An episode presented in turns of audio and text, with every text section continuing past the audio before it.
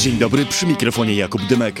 I Marcin Giełzak, a to jest podcast Dwie Lewe Ręce. A to, szanowni państwo, wysoki sądzie, jest doktor Krzysztof M. Maj, wykładowca akademicki, twórca internetowy, specjalista od teorii światotwórstwa i myślę, że mogę powiedzieć bez żadnych znamion przenośni czy przesady, przyjaciel mm, tego podcastu, człowiek, który na niejednym live zapytany o politykę mówił, kieruję was prosto do podcastu Dwie Lewe Ręce, ponieważ on zazwyczaj oddaje to, co ja myślę na zagadnienia polityczne, no to my dzisiaj odbijamy piłkę, bo będziemy rozmawiali o edukacji i szkolnictwie, więc teraz to my ciebie poprosimy o to, żebyś powiedział, co mamy myśleć.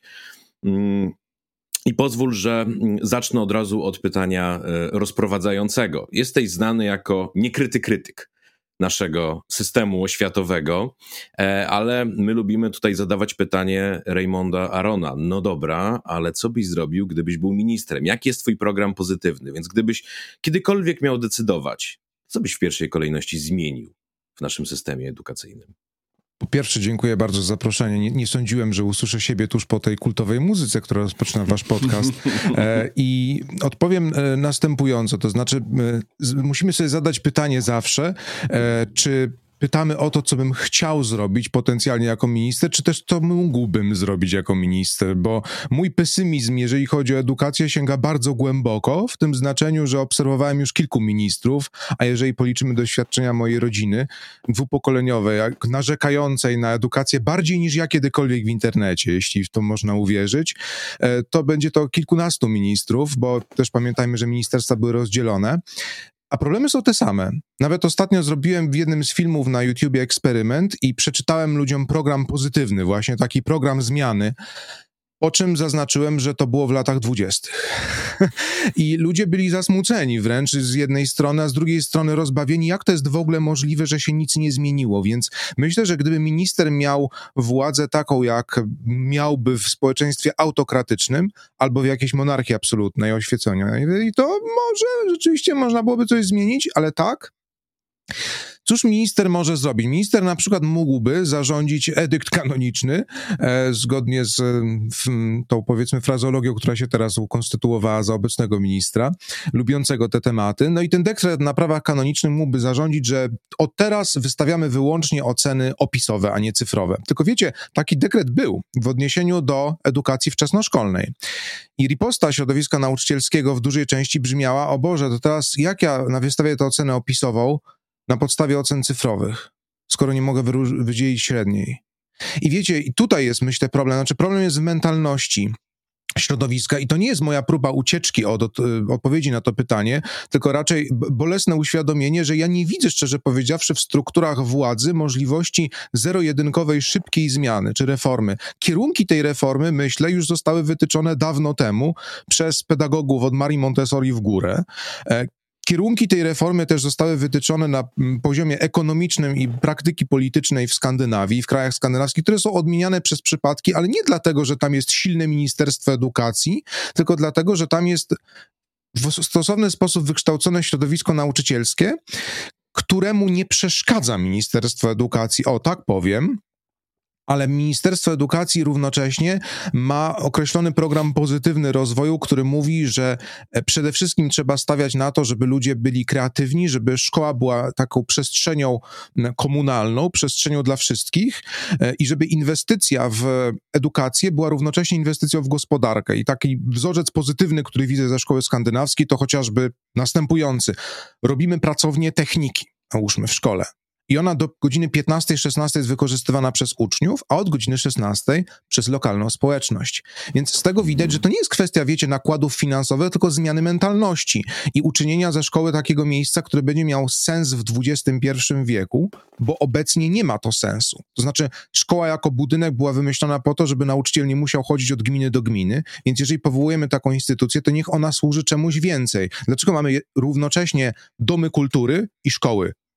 Skoro mógłby być to jeden budynek, prawda, w którym wszyscy się spotykamy, który byłby rzeczywiście sednem e, bijącego serca demokratycznej społeczności, ale jak wypowiadam to zdanie, to już pojawia mi się złośliwy chochlik w głowie, że wypowiadam je w Polsce, e, gdzie lo, lokalna społeczność i budowanie jej jest dla wielu ludzi, zwłaszcza młodych ludzi, kompletną abstrakcją, zwłaszcza w takim wymiarze samorządowym. Nie mamy także w szkole samorządności, która by się wiązała z poczuciem sprawczości, jakiejś zmiany.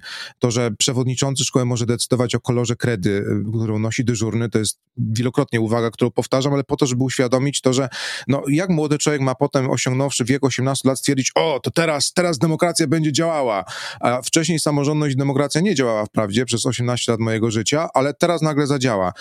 Y, zatem minister, myślę, powinien przede wszystkim zdawać sobie sprawę z, z, tych problemów. To znaczy tych problemów, że nie są rozwiązywalne w ogóle od 20-30 lat praktycznie kluczowe bolączki polskiej edukacji, a tylko bawimy się w taką fasadową reformę, że jedna reforma włącza Gombrowicza na listę lektora, a druga wyrzuca Jana Pawła II. A jeszcze jedna reforma powie, że o, dobrze, to w takim razie wprowadzimy nowy przedmiot, bo są podobne, no, potrzebne nowe treści nauczania. A, nie ma takiego myślenia holistycznego edukacji, które by zastanowiło się nad tym, dobrze, dlaczego na przykład jest tak, że e, prywatne szkoły radzą sobie inaczej, albo że fundacje radzą sobie inaczej. E, czy to oznacza, że szkolnictwo prywatne jest lepsze? No nie, to oznacza, że idzie w innym kierunku, że reformuje się, że eksperymentuje. Jednym słowem, w szkole polskiej brakuje eksperymentu, takiego naukowego, prawdziwego eksperymentu, z prawdziwego zdarzenia, reality checku i sprawdzenia, czy rozwiązania, o których sobie debatujemy, faktycznie działają na naszym gruncie, bo mogą działać w Skandynawii, nie muszą działać u nas. E, Krzysztofie, ładnie nas podszedłeś na samym początku, gdy powiedziałeś, że nie będziesz uciekał w opowieść o mentalności, podczas gdy w rzeczy samej niczym innym jak ucieczką właśnie jest odpowiadanie na takie pytania poprzez mentalność, bo gdyby tak było, gdyby to polska mentalność była zawali drogą dla każdej postępowej reformy, to czyż nie to samo mógłby powiedzieć minister obrony narodowej? O, że w polskiej mentalności to żołnierze nie chcą walczyć, no i co on ma zrobić? To samo mógłby powiedzieć minister sportu. No, w genach polskich sportowców jest nieosiąganie sukcesów i dopóki nie zmienimy tej mentalności, to nie osiągniemy sukcesu. Podobnie mógłby rzec minister infrastruktury. Cóż, w, we krwi polskich budowlańców nie leży stawianie prostych dróg i dobrych torów kolejowych, więc ja jako minister nic yy, nie zrobię. Powiedz mi zatem, gdy widzimy szkołę, która działa według takich założeń mniej więcej, jakie ty przedstawiłeś, gdzie jest świetlica dla seniorów, gdzie jest ogólnodostępne boisko sportowe, gdzie jest yy, czytelnia i biblioteka, a ja takie szkoły nowoczesne znam nawet na peryferiach mojego rodzinnego Wrocławia, to czy problem dalej y, tkwi w mentalności, czy skoro już wykonaliśmy ten pierwszy krok i udało się taką jedną placówkę zbudować, to jest, czy jedną ja znam oczywiście, zbuda, udało się pewnie ich budować więcej, to czy jest to krok w dobrym kierunku i jednak zgodzisz się, że jakieś instytucjonalne, podejmowane na poziomie samorządu, ministerstwa czy państwa kroki mogą wyjść naprzeciw tym deficytom, czy musimy tak czekać, aż naród nam się rozwiąże i zawiążemy nowy? Bardzo słuszna uwaga. Myślę, że zachęty samorządowe czy zachęty ministerialne są słuszne, ale w formie e, szkoleń, e, rad, pakietów pomocowych, e, a nie edyktów o mocy kanonicznej, które zmienią nazwę przedmiotu. Chodzi mi bardziej o fasadowość reform, które były przeprowadzane w Polsce i o to, że y, niestety minister obejmujący władzę do takich fasadowych reform jest przymuszany. I podam poczekaj, konkretny Krzysztofie, przykład. Poczekaj Krzysztofie, hmm. ale jedna rzecz. Znaczy, nie mentalność buduje szkoły, tylko środki samorządów na przykład właśnie. Oczywiście, tak, ale również kwestia mentalnościowa jest o tyle ważna, że jeżeli masz jedną szkołę, w której coś zadziała, to druga szkoła, trzecia i piąta może odpowiedzieć dokładnie tak samo, jak odpowiadaliśmy na kwestię fińską. No dobrze, tam się udało, ale u nas to nie, bo mamy inne problemy. I tu, tu tkwi, myślę, ten cierń i problem, który widzę teraz chociażby w opiniach środowiska nauczycielskiego na temat tego, jaka jest pierwsza zmiana potrzebna, prawda? I słyszymy na przykład te projekty dotyczące e, likwidacji zadań domowych, albo słyszymy projekty dotyczące podwyżki dla nauczycieli, jak wszyscy się praktycznie są w stanie pod tym podpisać, ale to, to nie jest sedno problemu. Pierwszy, pierwszy punkt w ogóle, jaki powinien zaistnieć, to jest e, były badania problemów psychicznych uczniów, jest coraz gorzej, nigdy historycznie tak nie było, musimy coś z tym pilnie i natychmiast zrobić. Ale to jakoś środowisko nie powie i to jest strasznie smutne. Wydaje mi się więc, że no niestety betonoza nauczycielska zabetonowana przez związki zawodowe, zwłaszcza Związek Nauczycielstwa Polskiego, która traktuje kartę nauczyciela jako no, pismo święte nieomal, jest problemem, o którym trzeba mówić. To mam chyba na myśli, mówiąc o mentalności. Nie, nie powiedziałbym, że to jest mentalność Polaków. Polacy, mentalność Polaków w zakresie edukacji jest taka, że jesteśmy tak nieprawdopodobnie pracowici, że aż za bardzo. Więc tutaj absolutnie zachęt żadnych nie potrzebujemy. Kwestia jest raczej taka, żeby karbować te nasze zapędy, żeby to dociskanie śruby, które jest na wszystkich poziomach, nie było tak praktykowane, bo w którymś momencie my sami zaczynamy sobie dociskać śrubę i myślimy, że to my robimy czegoś my mało lub niewiele, a potem wiesz, no, po tym rygorozum, które ludzie mają w edukacji, przychodzą na uczelni i nagle się okazuje, że nie mają w sobie tej jednej rzeczy, którą ja chcę, żeby miał student, czyli kreatywność ciekawość świata e, i chęć samorozwoju. Ja nie potrzebuję żadnej z innych rzeczy od systemu edukacji niż tej. I od razu powiem, że tak mówię z perspektywy akademickiej, dlatego że polski system edukacji jest akademicki. On nie przygotowuje do życia jako obywatel, e, nie ćwiczy w samorządności, nie uczy demokratycznego myślenia, a on blok oczywiście, bo są wyjątki, natomiast przygotowuje do bycia akademikiem i dodam, przygotowuje do bycia kiepskim akademikiem. To znaczy akademikiem na poziomie, no nie wiem, lat 60., gdzie rzeczywiście zyskanie wiedzy ogólnej w każdej dziedzinie było możliwe e, i gdzie erudycję sprawdzało się przez e, test znajomości kilkudziesięciu książek. Dzisiaj zupełnie czego innego potrzebujemy, zupełnie innych kompetencji, więc ten etos akademicki, który kształci polska szkoła, no po prostu nie działa, już nie mówiąc o tym, że on jest klasowy, zauważcie. To znaczy, no nie każdy ma i chce być profesorem, nie każdy chce zostać akademikiem, nie każdy nawet będzie potrzebował tych kompetencji abstrakcyjnych. Więc to jak mówimy o szkole, która jest częścią lokalnej społeczności, no to musimy mówić też o szkole, która jest dla wszystkich, a nie tylko o szkole, która jest dla e, akademików i będzie najlepsza dla ludzi jeszcze, którzy mają dużo pieniędzy. No bo wiadomo, książki są drogie, dostęp do wiedzy tak właśnie rozumiane jest kosztowny, no, kwitnie wokół wokół tego rynek korepetycji, bo coraz bardziej abstrakcyjnych rzeczy się od nas wymaga, w związku z powyższym trzeba sięgać do prywatnej edukacji i na, nagle się okazuje, że będziemy mieli bardzo podobną sytuację, mam wrażenie, się trochę do Jakuba uśmiecham i jego doświadczeń, jak, jak w Stanach, gdzie no, prywatyzacja edukacji moim zdaniem no, jest jedną z największych wad tego systemu e, i jak rozmawiałem za każdym razem ze studentami tam, no to mówili mi, no dobra, dobra, ty masz kredyt hipoteczny i płaczesz, a ja mam kredyt hipoteczny i studencki. Ja cię zaskoczę, bo jeszcze w dzisiejszym programie kilka dobrych słów o amerykańskim systemie edukacji też powiem, ale to słówko polemiki, zanim przejdziemy jeszcze do mhm. dyskusji mhm. o konkretnych e, postulatach. Z twojej wypowiedzi wynika przekonanie, że środowisko nauczycielskie, a także jego związkowa reprezentacja są w polskim systemie zbyt mocno ugruntowane i że ta pozycja okopanych nauczycieli jest, e, jak czytam twoją wypowiedź, pewną przeszkodą do strukturalnych zmian w polskiej szkole. No ale czy dobrze rozumiem, e, że chcesz osłabić na przykład ZNP i w ogóle nauczycieli względem na przykład takiego ministra Czarnka, te reformy już szły w tym kierunku, żeby ministerstwo i władza centralna miały y, bardziej y, mocny, znaczący i decydujący głos, to wzmocnienie kuratorów chyba, jak rozumiem, temu służyło, w sprawach ideologii, w sprawach programów, w sprawach y, pewnej wizji świata, którą w tych szkołach się naucza, a głos nauczyciela był w tej wizji świata sprowadzony do minimum, do wykonawcy poleceń. Czy to jest wizja, której ty oczekujesz od polskiej szkoły? Pozycja związku nie jest problemem. E, problemem jest jego skład i reprezentacja. Brutalnie powiem, że doświadczyłem jakości kształcenia nauczycieli. To było w latach 2009-2019 e, i mm, no, znowu to będzie dowód anegdotyczny, ale no jednak muszę się odwołać do mojego doświadczenia tutaj. To było 300 osób na roku mniej więcej i jak się zapisywałem na specjalność nauczycielską na Wydział Polonistyki UJ, to słyszałem od profesorów, którzy znali mnie z olimpiady, Krzysztof, czy ty zwariowałeś? Zapisz się na antropologię kultury, zapisz się na komparatystykę, przecież na nauczycielską idą sami idioci.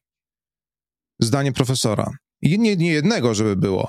Bardzo smutne zdanie. Selekcja negatywna do zawodu nauczycielskiego nie odbywa się wyłącznie na etapie polityki pieniężnej i na etapie skandalicznie niskich wynagrodzeń, tylko na etapie niestety odbywała się latami e, studiów nauczycielskich, które były ignorowane w równej mierze przez uniwersytety, które mają tutaj bardzo dużo na sumieniu, polskie, otwierające studia nauczycielskie praktycznie wszędzie, bo takie wydawały się najłatwiejsze e, i przyjmujące przede wszystkim kandydatów ponad miarę. E, co więcej, przez to, że no właśnie przyjęto tych kandydatów ponad miarę i rozdano dyplomy, no, no to wiecie, no gdzieś ci ludzie się musieli podziać, a ponieważ nie ma żadnego systemu sensownych szkoleń, tylko najbardziej zaangażowani nauczyciele do nich sięgają, tylko najbardziej zaangażowani zaangażowane placówki oświatowe w ogóle w to inwestują, no to wiecie, no to mamy gotowy przepis na katastrofę. Oczywiście mówię w tym momencie o nauczycielach polonistach, nie sięgam do innych dyscyplin, ale wydaje mi się, że ten uwiąd e, misji nauczycielskiej w Polsce, on absolutnie nie jest winą pojedynczych jednostek nauczycieli, on e, no, jest winą uniwersytetów i kształcenia uniwersyteckiego w Polsce. I to jest bardzo złożony problem dlatego i ja nie za bardzo widzę rozwiązanie jego e, na drodze takiej, żeby dawać więcej plenipotencji dyrektorom albo Związkowej Nauczycielstwa Polskiego, albo samym nauczycielom, albo w ogóle wszystkim nauczycielom dać podwyżkę 6 tysięcy. E, no, no nie mogę tak powiedzieć, skoro widzę profesorów akademickich, którzy popełniają te same błędy, które ja piętnuję chociażby i nie tylko ja, bo oczywiście to chodzi o wszystkich reformatorów oświaty, którzy przede mną przyszli, ja tylko papuguję to, co oni mówią i ewentualnie dorzucam parę swoich słów. E, I, a mimo to dostają no, o rząd wielkości większe uposażenie, ale równocześnie jest jeden wspólny mianownik.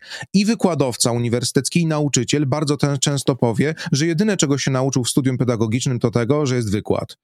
I uczono go, o tak, tak, były techniki projektowej pracy i tutaj była Maria Montessori, ale to też się odbywało na drodze wykładu. Więc wiesz, to nie jest jakaś magia, że w Związku Nauczycielstwa Polskiego jest beton. Po, po prostu ten beton był długo, długo e, lany do tej samej formy przez e, uniwersytety, m, które nie chciały w żaden sposób pokazywać alternatywy w takiej praktycznej stronie, bo to, że masz w programie nauczania pedagogiki na uczelni e, alternatywy edukacyjne, wchodzi w radykalny konflikt z tym, że uniwersytet te radykalne formuły i projekty pedagogiczne przedstawia w formie wykładu tradycyjnej, czyli pokazuje, że to się sprawdza. I ten tradycyjny, wiesz, etos dyscypliny, nadzorowania i karania i tak dalej, on, on, się, on się skądś bierze. Mnie nie nauczono na przykład radzenia sobie z sytuacjami kryzysowymi w szkole. Gdybym ja miał na przykład robić taki program pedagogiki, pomyślałbym sobie, no dobrze, zainscenizujmy sytuację kryzysową w szkole, zainscenizujmy sytuację, gdy ktoś obrzuca kogoś rasistowskimi wyzwiskami, albo albo nawet y, y, ucieka się do przemocy na lekcji. Co robisz jako nauczyciel? No nie ma takich warsztatów w ogóle. E, a wiecie, no ja nie kończyłem Wyższej Szkoły Picia w Mleka jednak, kończyłem Uniwersytet Jagielloński, więc e, to jest dość ponura próba moja, którą ja zebrałem e, i nie mogę za bardzo uciec od tego doświadczenia, jak patrzę na nauczycieli, więc to też, żeby nie zabrzmiało źle, nie obwiniam nauczycieli, obwiniam w tym momencie innych nauczycieli akademickich, którzy ich wykształcili. Nauczyciele nie pojawili się znikąd. I beton myślowy też się nie pojawił znikąd. Na pewno e, osłona samorządowa i osłona związkowa jest ważna e, i na pewno minister powinien ostatnią rzecz, jaką robić, to wymuszać jakiekolwiek zmiany merytoryczne w oświecie. On nie, on nie od tego jest. I w ogóle system edukacji nie powinien polegać na nadzorze merytorycznym. E, ludzie zwykle, nie wiem, podam przykład Wielkiej Brytanii, otwierają szeroko oczy, jak słyszą, że ingerencja na listę lektur chociażby, czy na taki poziom merytorycznego nauczania języka ojczystego jest w ogóle możliwa. W niektórych krajach nie ma ministerstw kultury też o takich e, predyspozycjach i plenipotencjach, jakie ma nasze. Więc wiecie, no, to przekonanie, że musimy kontrolować to, co się będzie robiło w szkołach, to jest druga strona tego medalu i tutaj jestem murem z nauczycielami, którzy mówią, nie mówcie nam, czego mamy uczyć, tak? Dajcie nam narzędzia, nauczcie nas, w jaki sposób robić to efektywnie, ale nie ingerujcie w, w sferę merytoryczną i to samo dotyczy swoją drogą uczelni. Ministerstwo nie ma prawa ingerować merytorycznie w to, co się dzieje na uczelniach. Może przedstawiać pewnego rodzaju minima i zalecenia, ale ingerencja merytoryczna prawie zawsze może skończyć się tym, że właśnie ktoś nadużyje tej pozycji ideologicznej. Zresztą do e, tego, co zrobił minister Czanek, będę chętnie wracał przy okazji punktozy akademickiej, bo wydaje mi się, że zaletą i wadą jednocześnie, zaletą dla ludzi niewykształconych, wadą dla ludzi wykształconych tego systemu jest to, że można z nim, w nim zrobić zmiany z dnia na dzień tego rodzaju, właśnie mocą jakiegoś edyktu, które będą miały katastrofalne skutki. Krzysztof, ja do twojej anegdoty dorzucę swoją. Ja studiowałem historię i zarządzanie e, nie na tak dostojnej we Wszechnicy jak ty, bo na Uniwersytecie Łódzkim, e, ale standardy, ale standardy były podobne, tak? I, i bezrząd i nierząd był tożsamy, jeśli chodziło o, o nauczanie pedagogiki. Ja mianowicie z ciekawości też poszedłem na studium pedagogiczne, żeby uczyć historii i WOS-u e, na wszystkich poziomach nauczania. I kiedy przyszedłem do Poniekąd mojego liceum poniekąd robisz to teraz trochę. się Słucham? Poniekąd robisz to teraz trochę, przed milionową widownią. No, ja nigdy nie zgubiłem tej potrzeby, tak?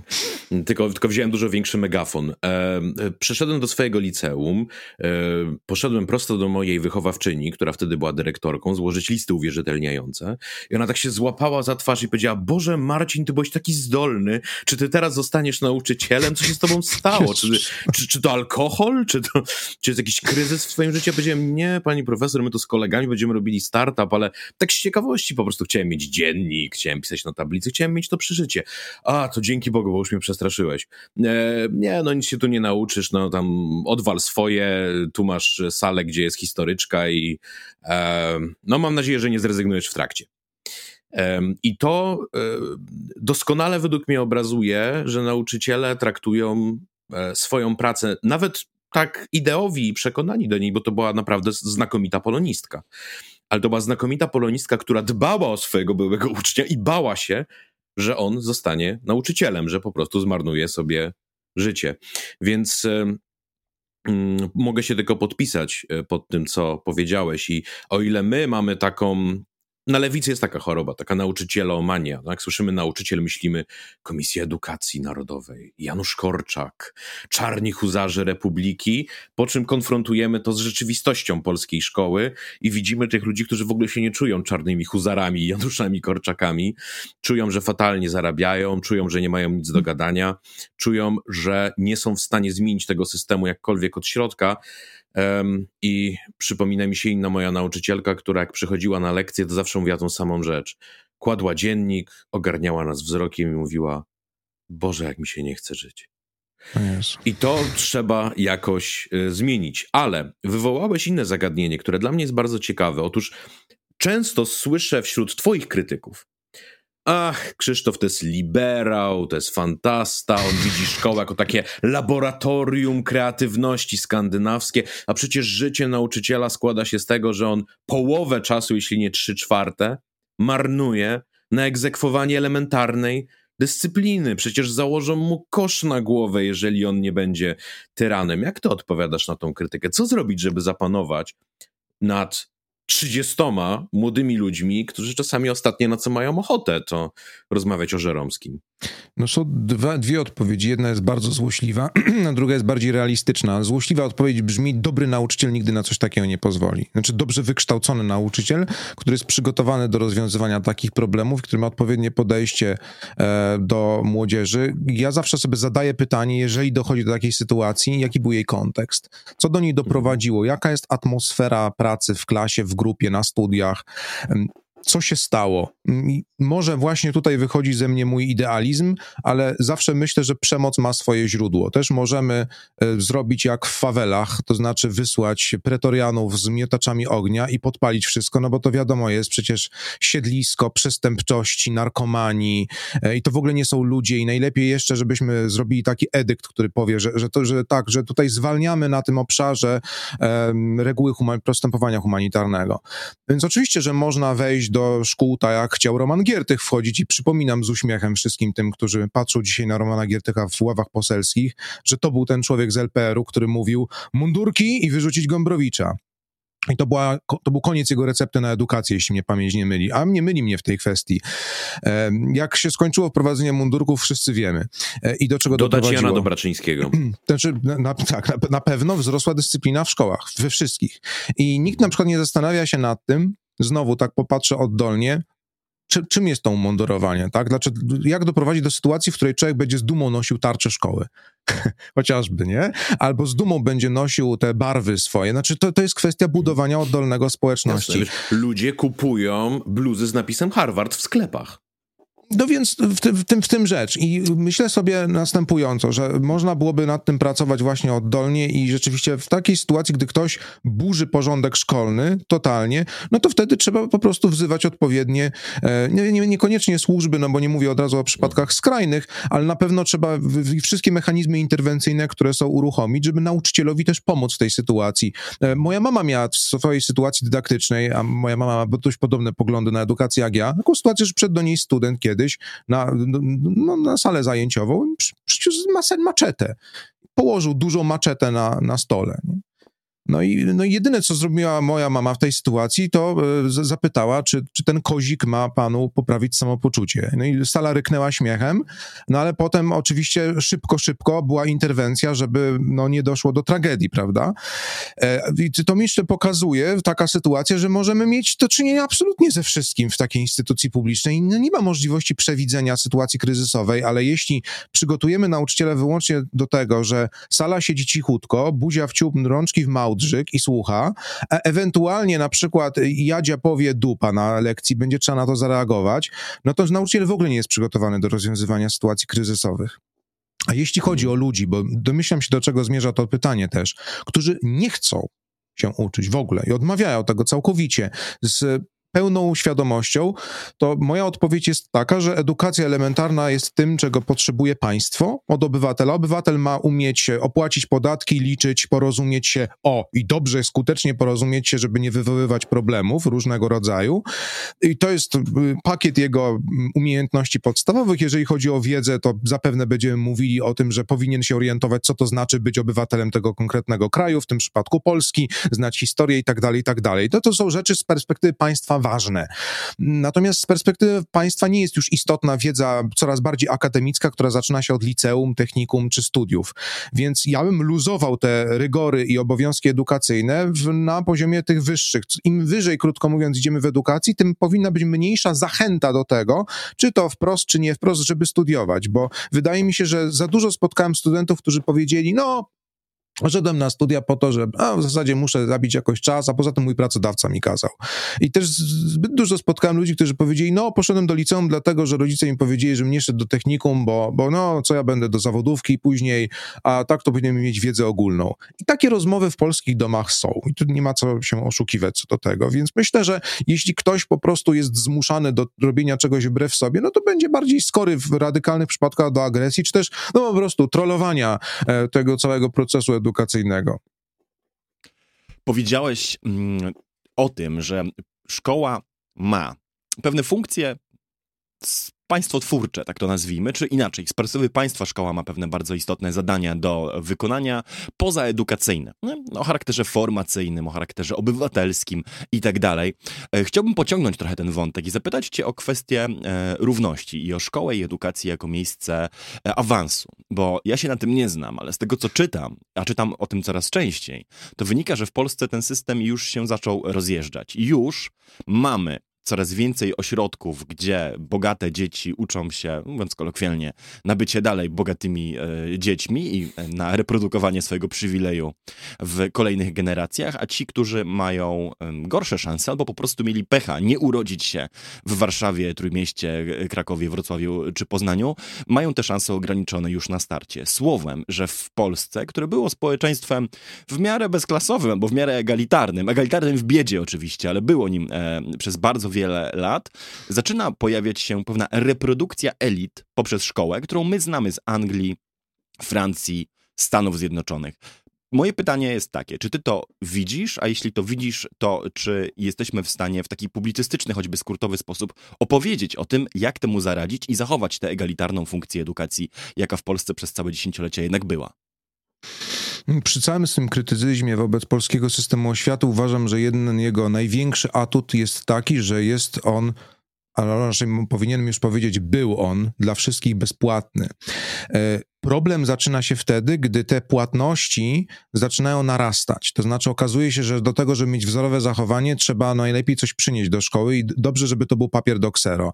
Wiesz, to jest jeszcze małe piwo, ale potem się okazuje, że żeby dobrze zdać maturę, trzeba zainwestować w korepetycje.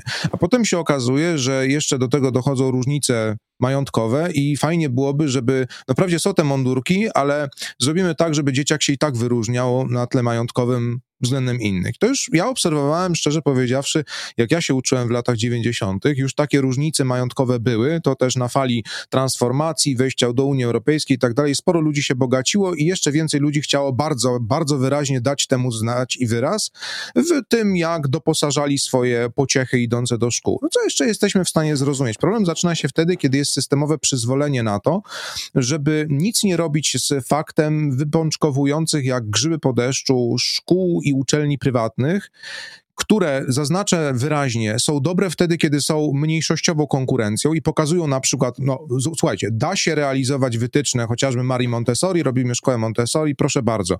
No dobrze, ale nie jest rozwiązaniem to, które jest obecnie, to znaczy, że większość szkół Montessori to są szkoły prywatne, e, a mniejszość to są szkoły publiczne, to znaczy mam takie wrażenie, że od lat 80. do dzisiaj to już jest pół wieku, no nie za bardzo ten eksperyment się udał w tym znaczeniu, że szkoły publiczne przeżywają taką reformo, reformatorską stagnację, nazwijmy to, czy pedagogiczną stagnację. Więc rosnące nakłady na szkolnictwo prywatne biorą się z tego, że bardzo często rodzice wychodzą z fatalnego założenia, który jest prostym błędem e, uwydatnienia przypadkowego szczegółu, że skoro w szkole prywatnej są realizowane reformy, no to w takim razie przepiszę dziecko do szkoły prywatnej. I potem ludzie mi w komentarzach na YouTubie piszą, no Krzysztof, szkolnictwo prywatne jest lepsze. I ja dostaję szał. Albo, że powinniśmy sprywatyzować oświatę i ja wtedy zaczynam rwać włosy z głowy. E, bo to absolutnie nie jest dobre rozwiązanie na żadnym poziomie. E, a jeżeli chcemy się przekonać, jak bardzo złe to jest rozwiązanie, to nawet w szkolnictwie bezpłatnym, publicznym, wyższym w Polsce już wpływ korporacjonalistycznego e, kapitalizmu e, jest katastrofalny. Właśnie między innymi, jeżeli chodzi o mierzenie, zawsze tu chodzi o mierzenie, tak nawiasem mówiąc, potencjału naukowego. Tutaj mm, chodziłoby oczywiście o mierzenie e, potencjału finansowego ludzi do tego, żeby mieć jak najlepsze właśnie mm, wykształcenie i na jak najlepszą edukację. Edukacja najlepsza, moim zdaniem, nie musi się wiązać z tym, że jest edukacją płatną i prywatną. Ona może być bez żadnego problemu dostarczana publicznie, no ale musimy teraz spojrzeć prawdzie w oczy i powiedzieć, że już nie jest. To znaczy rynek korepetycji w Polsce jest gigantyczny. Co drugi maturzysta praktycznie w tym momencie korzysta z korepetycji jawnie czy niejawnie.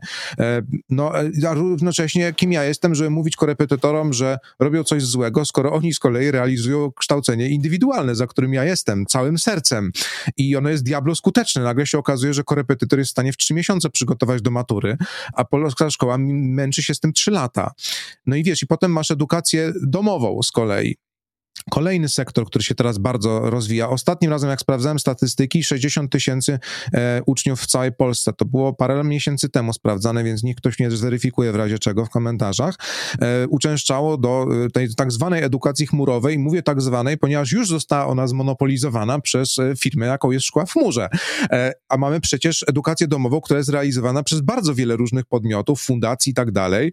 Czasami jest samo organizowana przez różnego rodzaju społeczności, a zauważcie, że już jest taki element, no tak, to jest firma i już używamy słowa szkoła w chmurze, tak jak używamy marki Adidas na nazwanie rodzaju butów co jest niebezpieczne, ponieważ za moment nauczyciele powiedzą, proszę bardzo, kolejni prywaciarze, tutaj szkoła w chmurze, kupicie sobie edukację zdalną. A tymczasem znowu nie wyciągamy wniosków z tego, że to jest już trzecia instytucja po korepetytorach i po szkołach e, demokratycznych, szkołach Montessori i wszystkich eksperymentalnych, która wprowadza łatwą do wprowadzenia innowację pedagogiczną, którą mogły wprowadzić szkoły publiczne, a tego nie zrobiły. Więc w tym momencie jesteśmy na takiej trajektorii, jeszcze biorąc pod uwagę zmiany i przewagę pierwiastka liberalnego w obecnej opozycji rządzącej, znaczy podejrzewam, że rządzącej, zobaczymy, że będziemy iść coraz bardziej w tym kierunku właśnie tej edukacji, w której politycy nie widzą problemów, ponieważ przecież ich dziecko chodzi do prywatnego przedszkola. To porozmawiajmy jeszcze o zmianach instytucjonalnych. Nasi sąsiedzi mm, za zachodniej miedzy, mm, mam tu oczywiście na myśli państwo niemieckie, byli bardzo uparci i są uparci do tej pory, że nie wszyscy muszą iść na studia. Mimo to ciężko powiedzieć, aby Niemcy byli narodem tak przeciętnie gorzej wykształconym od naszego, albo żeby im gorzej szło ze zdobywaniem nagród Nobla, tworzeniem innowacji do przemysłu, a i w humanistyce to nie ma za bardzo czego z czym porównywać. To dla nas byłoby prestiżem wykładać na Heidelbergu, a nie dla Niemca wykładać na Ujocie. E, co oni robią? Oni mają zawodówki. I w te zawodówki dużo inwestują, i u nich skończyć dobrą zawodówkę to też jest prestiż. Czy ty widziałbyś u nas szansę na to, żeby przekonać polskie społeczeństwo do tego, że szkoła zawodowa to nie jest szkoła dla niezdolnych, to jest szkoła zdolnych na obszarach innych aniżeli literatura, filozofia, chemia, fizyka. I czy widziałbyś sensowność w tym, żebyśmy w Polsce zaczęli doinwestowywać ten obszar? No ja mogę tylko przyklasnąć temu, bo zniszczenie zawodówek e, by, wynikało z różnego rodzaju klasowych pretensji do tego, żeby być inteligentem e, i że w zasadzie postęp Polski będzie wtedy, kiedy wszyscy nimi zostaniemy. To jest nieprawda. To jest e, krzywdzenie ludzi, którzy są specjalistami, świetnymi fachowcami w innych dziedzinach. Zresztą fachowiec to nieprzypadkowo słowo właśnie od niemieckiego i od Fachschule, prawda?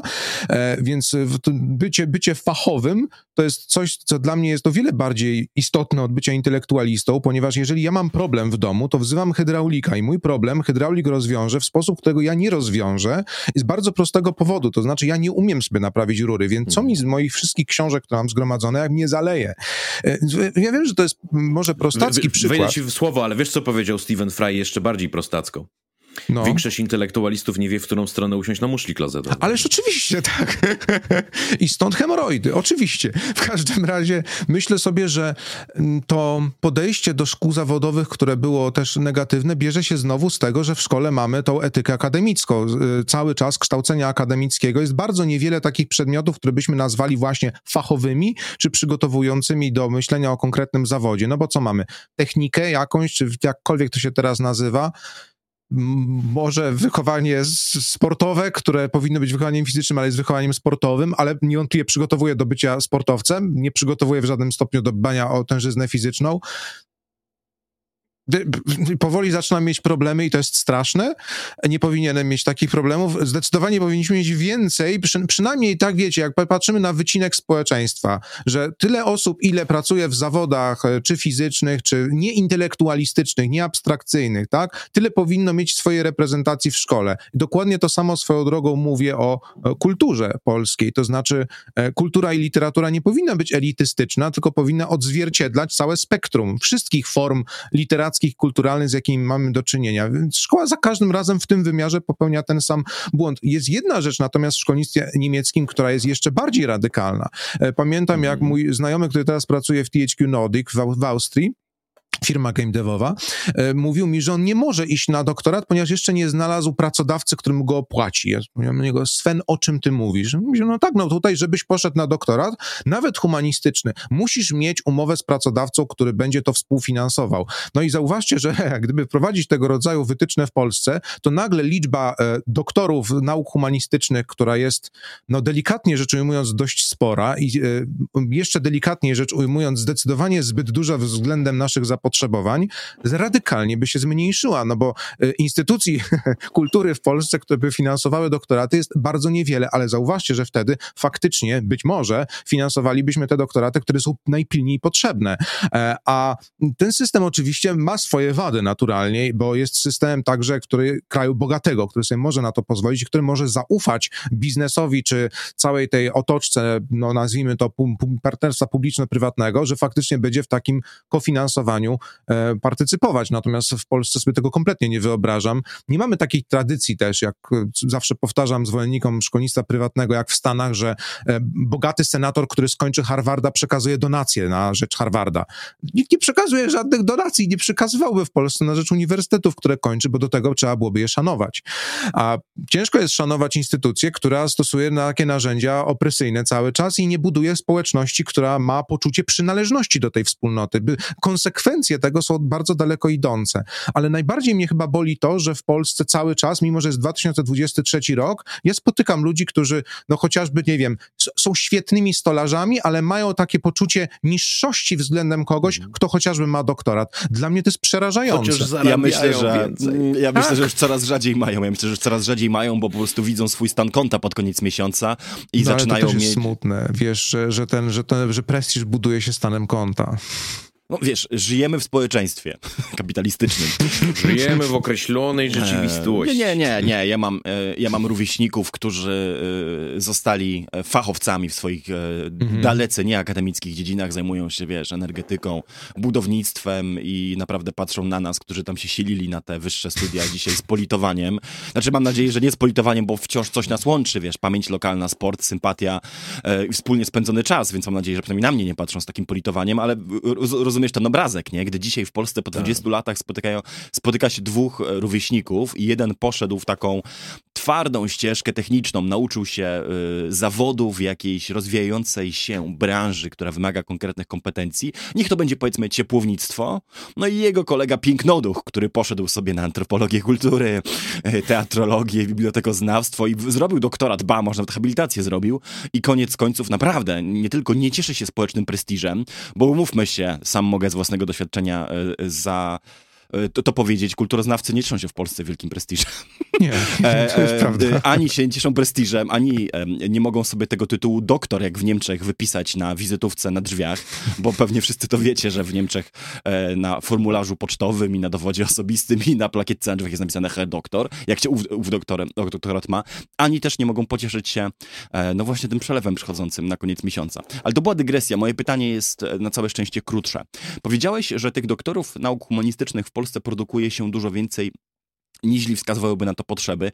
Kto miałby owe potrzeby określać i wyznaczać? Bo gdyby miał to robić w Polsce tak zwany wolny rynek albo e, pracodawca, to ja bym się, prawdę mówiąc, tego śmiertelnie bał. Bo z perspektywy mhm. globalnego kapitału, to edukacja wyższa w Polsce powinna wyglądać tak, że za publiczne pieniądze uczymy ludzi angielskiego, księgowości, programowania, płaci za to państwo, E, w podpostaci podatków, subwencji i tak dalej, doszkala tych ludzi, a potem od razu ich wysyła do wielkich korporacji, w których ci ludzie są gotowym, mhm. karnym, podporządkowanym, e, wielce funkcjonalnym e, pracownikiem i jeszcze najlepiej, żeby ta firma sobie w tej, w tej Polsce tych podatków nie płaciła. Ja rozumiem, na czym polega problem, znaczy, że Polska, że polskie społeczeństwo jest prze, zbyt akademickie, mówiąc, mówiąc kolokwialnie, to rozumiem, że mamy być może nadpodaż e, antropolożek, kultury, kulturoznawców właśnie i filologów języków orientalnych. Być może to rozumiem, ale z drugiej strony powtórzę, znaczy wizja tego, jak powinna wyglądać edukacja, gdy zapytać o to biznes, to jest fabryka karnych mhm. pracowników, wykształconych e, ponad swoje pensje, bardzo kompetentnych, ale bardzo też po prostu użytecznych, który, którym e, nie w głowie jakieś fantazje właśnie, żeby tutaj książki czytać, wiesz, e, dokształcać się, poszerzać horyzonty, tylko żeby poznali najlepiej trzy języki, żeby się odnaleźli w globalnej korporacji, a używali tych języków między 8 a 16 do wypełnienia kolumienek w Excelu. Pamiętam, jak siedziałem razem z mamą na inauguracji roku akademickiego na Akademii Górniczo-Hutniczej w Krakowie. Zacząłem jak Marcin, zacząłem od anegdoty.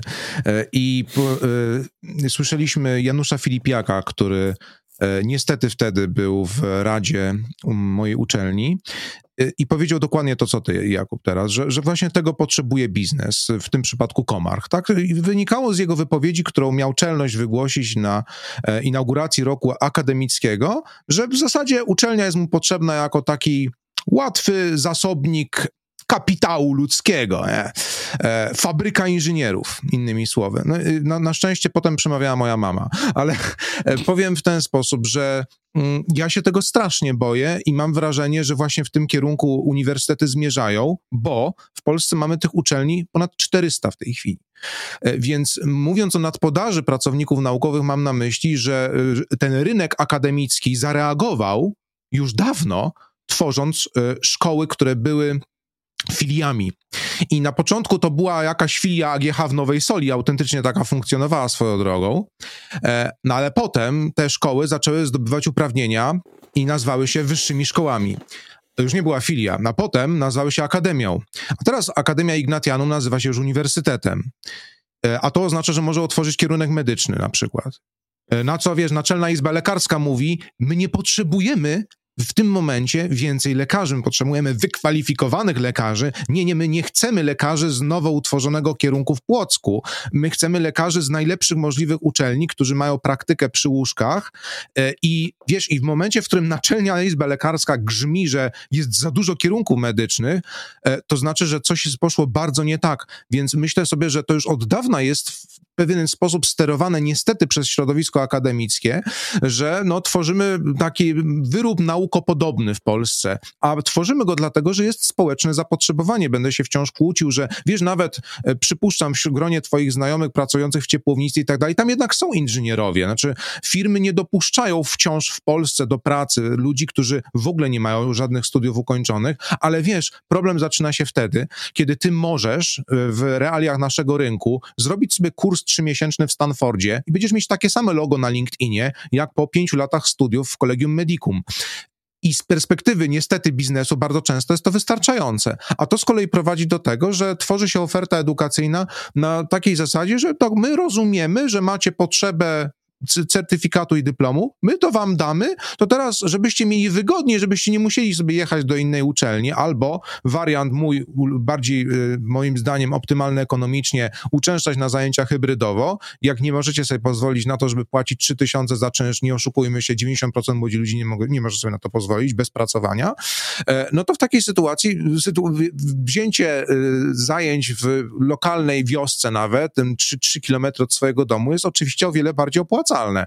Tylko, że to zapotrzebowanie, będę się uparcie kłócił, jest sztuczne, bo naprawdę, jeżeli potrzebujemy pozyskać wiedzę akademicką, o wiele lepsze z perspektywy, o, mieliśmy mówić o rozwiązaniach też państwowych, z perspektywy Ministerstwa Edukacji byłoby stworzenie otwartej platformy edukacyjnej na wzorem Khan Academy, tylko że bezpłatnej, gdzie mogliby naukowcy, nauczyciele wrzucać swoje wykłady jako podcasty, więc wrzucać tę wiedzę sprawdzoną, zweryfikowaną, teoretyczną, recenzowane to musiałoby być stosownie przez środowisko, nie tak pod podręczniki, nawiasem mówiąc, gdzie mój kolega e, katedralny recenzuje negatywnie podręcznik hitu Roszkowskiego, a on i tak przechodzi, tak? bo te recenzje są niejawne na przykład. Więc to musiało być w atmosferze jawnej, żeby rzeczywiście niwelować te różnice ekonomiczne, które są. Bo o, o, obiektywnie można byłoby argumentować na rzecz filii uczelni, no dobrze Krzysztof, to mówisz z perspektywy Krakusa, który siedzi w Krakowie i ma e, fąfnaście pipsztylionów uniwersytetów wokół siebie, no co z człowiekiem, który chce przyjechać do tego Krakowa i e, dostaje w nos czynszem 3,5 tysiąca to jest obiektywny problem, który trzeba rozstrzygnąć, ale nie uważam, że rozwiązaniem tego problemu jest budowanie uniwersytetów w miejscowości tego człowieka. To jest absurdalne rozwiązanie tego problemu. Ale budowanie e... akademików w dużych ośrodkach jednak już tak. A budowanie akademików w dużych ośrodkach jest bezwzględnie konieczne. Co więcej, absolutnie nie uważam, że te akademiki powinny być tak płatne, jak są płatne. E, są koszmarnie drogie w stosunku do warunków, które oferują. Studenci nie mają tam połączenia z Wi-Fi bardzo często, co jest abstrakcja, a jeżeli mają, to są poblokowane strony w stylu SciHub służące do pozyskiwania prac naukowych i tak dalej. Więc e, są problemy na problemach. E, I jeszcze do tego wszystkiego bardzo często spotykam się z profesorami, którzy potrafią powiedzieć wprost, studia są od studiowania. Jak bezczelnym trzeba być człowiekiem, żeby powiedzieć, studia są od studiowania do kogoś, kto ma alternatywę, albo płacisz 900 czy 700 zł za akademik, albo płacisz 3,5 tysiąca za najem e, i co, co on ma, skąd ma te pieniądze wziąć? No oczywiście wiemy, skąd ma te pieniądze wziąć, od bogatych rodziców, bo edukacja ma być dla bogatych ludzi. Więc te, te, te mechanizmy takiego pełzającego e, elitaryzmu ekonomicznego już mamy, mm, tylko że one są ukryte i wydaje mi się, że właśnie to powoływanie uczelni w mniejszych miejscowościach sztuczne, nie z wykorzystaniem istniejącego już kapitału naukowego e, jest e, no, niedźwiedzią przysługą i wylewaniem dziecka z kąpielą co najmniej. Więc wiesz, 400 uczelni w Polsce, Ciekawy jestem, czy ktoś potrafiłby wymienić chociażby 20, to raz, a potem bym był ciekawy, jakie by uczelnie wymienił z Wielkiej Brytanii, z Francji czy ze Stanów Zjednoczonych. E, to jest bardzo dobry test pokazujący, czy faktycznie potrzebujemy 400 tego rodzaju uczelni szkół wyższych. Skoro przeszliśmy do tematu uczelni, to w ramach programu obowiązkowego musi paść to pytanie. E, to jest kwestia, która wszystkich moich znajomych, którzy pracują na uczelniach, zamienia w działa na warony. Mianowicie problem punktozy. E, z jednej strony łatwo się z tego śmiać, prawda? Mm -hmm. Instytut Teologiczny imienia Pustynnego, Pustynnego Demona, demona dostaje tyle punktów co Nature, no i możemy to tylko zdyskontować ironicznym uśmiechem. A z drugiej strony no, jakaś potrzeba zmierzenia, na ile sobie nasz akademik radzi i jakaś potrzeba zagonienia go do pracy, no bo w Polsce jest tak, że jak już ktoś zostanie samodzielnym pracownikiem naukowym, to jest koniec, tak? On już prawdopodobnie do końca życia tylko będzie się podpisywał pod artykułami swoich podopiecznych i już nic za mhm. szczególnego nie popełni. Jak pomiędzy tymi dwiema absurdalnymi skrajnościami znaleźć jakiś rozsądny punkt równowagi. No bo zakładam, że jakoś sobie ci Niemcy, Francuzi, Anglicy i inni radzą z tym problemem, a my cały czas nie możemy. W 2012 roku w San Francisco spotkało się Towarzystwo Biologii Mole Biologów Molekularnych e, i sformułowało deklarację DORA, której przeczytania zachęcam wszystkich, e, której sam jestem kontrasygnatariuszem, bo każdy może się tam dopisać. Deklaracja ta została powołana celem odkłamania obrzydliwego fałszu, który jest udziałem film e, w rodzaju Thomson Reuters wykupiony przez Clarivate i tak dalej, dużego, dużego kapitału. Mówiąc duży kapitał, mam na myśli kapitał, który ma przychody, przychód netto konkretnie, e, większy niż, znaczy nie, przepraszam, dochód netto większy niż Google i Amazon e, i Apple, to i BP. E, więc jeżeli ktoś protestuje przeciwko BP, Google'owi, Amazonowi, zachęcam do protestowania przeciwko Elsevierowi, korporacji Clarivate, e, z tego prostego powodu, że ona wykorzystuje niewolniczo od lat naukowców do tego, żeby publikować wyniki badań. Szybki skrót dla tych, którzy nie wiedzą o co chodzi. 2,5 tysiąca dolarów koszt publikacji artykułu, z czego to e, ten koszt płaci polski podatnik albo naukowiec z własnej kieszeni, a tych pieniędzy nie dostaje recenzent, czyli ten, który ustanawia naukowy walor tego tekstu i go weryfikuje. Mm, nie dostaje go również czasopismo, bardzo często dostaje go wyłącznie wydawca, którym jest w tym wypadku chociażby właśnie Elsevier, bo to są ich e, kwoty. I w tej deklaracji Dora powiedziano, że te wyznaczniki, które zostały mm, sporządzone, na przykład impact factor chociażby, e, czyli tak zwany wskaźnik wpływu prestiżu naukowego czasopisma, zostały e, opracowane i teraz, teraz jest etap, kiedy możemy się wszyscy pośmiać, dla bibliotekarzy, żeby wiedzieli, które czasopisma kupować do bibliotek akademickich. To jest w mhm. pierwszym akapicie deklaracji Dora powiedziane. Więc każdy, kto kiedykolwiek wykorzystał ten wskaźnik do jakiegokolwiek ewaluowania naukowców, robił to wbrew intencji korporacji, która to nawet powołała, ale oczywiście dobrze wiemy, że działał na korzyść tej korporacji, bo w tym momencie dochodzi do absurdalnej sytuacji, że to jest jedyny sektor biznesu, powiedziałbym, w którym ktoś płaci dwa razy za ten sam produkt, a potem jak go ma otrzymać, płaci jeszcze trzeci raz. No bo raz płacimy w podatkach, drugi raz płacimy jako państwo prywatnemu biznesowi, a trzeci raz płacimy jako dziennikarz, który chce przeczytać wyniki polskich badań naukowych opublikowane w zagranicznej bazie naukowej. I do na to wszystko nałożone są polskie punkty, które są czymś zupełnie innym, ale ja bardzo często słyszę argument, Krzysztof, jesteś przeciwko punktom, ale proszę bardzo, jest impact factor, więc skoro już ten argument mamy obalony, bo impact factor został powołany do czego innego i nawiasem mówiąc też są artykuły też przywoływane w deklaracji DORA, które mówią, że e, te dane są niejawne, nie wiadomo jak działa ten algorytm, nie wiadomo jak jest obliczany i tak dalej, i tak dalej, to możemy przejść do drugiej części, mianowicie tego, że w krajach post postsowieckich, wszystkich praktycznie, i w Rosji, i w Polsce, i w Czechach i tak dalej, funkcjonują te listy czasopism na podstawie których e, wykazuje się, że naukowcy, którzy publikują w arbitralnie swoją drogą ocenione przez ministerstwa czasopismach na ileś punktów, są lepsi od innych. To jest już podwójnym absurdem i z bardzo prostego powodu. Każdemu zwolennikowi tego systemu, bo on wiadomo jest prosty, to co prostackie to jest najlepsze, to cała polska oświata niestety e, i nauka dobrze to pokazuje.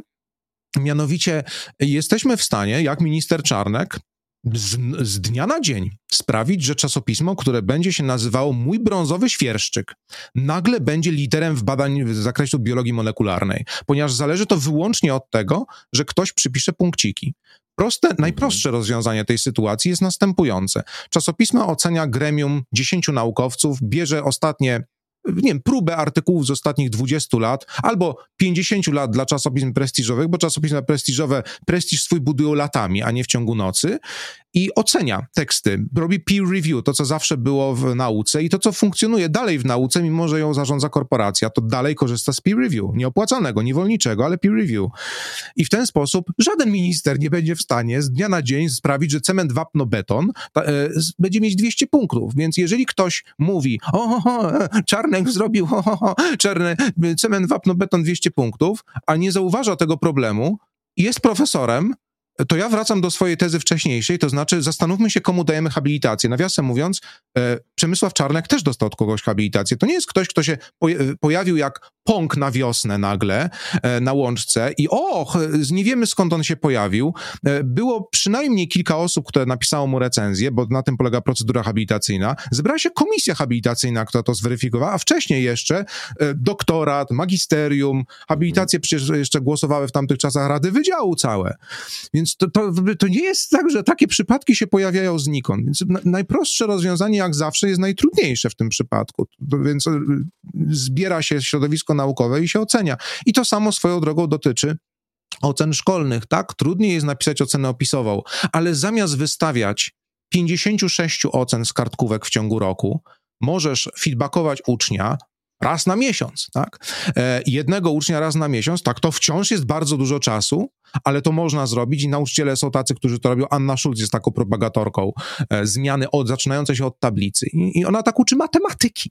No nie jest, żeby ktoś mi nie powiedział, że tak, to polskiego sobie tak możesz uczyć. Nie, tam na przykład klasówka polega na tym, że ludzie rozwiązują zadania, a potem nawzajem siebie oceniają i feedbackują. Nawzajem. Więc też muszą mieć do tego określone kompetencje. Potem nauczyciel wchodzi jako moderator i pomaga w tym. To jest e, rzecz absolutnie idealna, jeżeli chodzi o taką ocenę, ale znowu ona wymaga z tego, żeby siąść i zastanowić się nad tym, a nie przyjąć najprostszego rozwiązania. I teraz powiem ostatnią rzecz niepopularną. Pamiętamy ministra Gowina i czasy jego rządów. Być może wspominacie również, jak były organizowane konferencje. We wszystkich praktycznie miastach wojewódzkich były duże konferencje z udziałem akademików organizowane, na których to konferencjach akademicy, zwłaszcza ci, którzy są dzisiaj bardzo głośni, nie stawiali się nie dyskutowali. Po prostu zakładali, że o, jest konferencja jakaś, poszli tam ludzie z samorządów, poszły władze dziekańskie, ponarzekały, popatrzyły na ministra, minister zrobił swoje i nic nie zostało to wykorzystane. Ten oddolny ruch, który mógł być, w ogóle nie został w żaden sposób wykorzystany, ponieważ myślę, że zarówno środowisko akademickie, jak i nauczycielskie w Polsce cechuje kynizm, czyli e, jak to pięknie powiedział Mikołaj Marcela, taka predylekcja do tego, żeby narzekać w naszym gronie, że o, jest źle, a potem wracamy do swojego. Ale po, ponarzekać jest oczywiście dobrze. Ja sam narzekam i sam to lubię robić, ale równocześnie nie sprawia to, że mam problem z wdrażaniem trudnych, czasochłonnych i szczerze bardzo męczących rozwiązań w ramach mojej własnej pracy dydaktycznej. Wiesz, ja kiedyś czytałem e, artykuły naukowe doktora habilitowanego Czarnka. Zdziwi, zdziwi was to może, ale pod jakiś tekst tego potrzebowałem. I doszedłem do e, no, doszedłem do ciekawych wniosków. Otóż okazuje się, że minister Czarnek był naukowym specjalistą w jednej wybranej przez siebie dość wąskiej dziedzinie. To było, o ile nie pamiętam, historia ruchu antykomunistycznego na Lubelszczyźnie w dwudziestoleciu, czy tam zbrodnie NKWD w powiecie chełmskim. I to była jego specjalizacja, on tam sobie publikował różne artykuły, które rozumiem w tej swojej wąskiej dziedzinie były, były doceniane. Problem pojawił się i to jest ciekawe, dlaczego uczelnia właściwie na to pozwala i skąd się bierze ten mechanizm.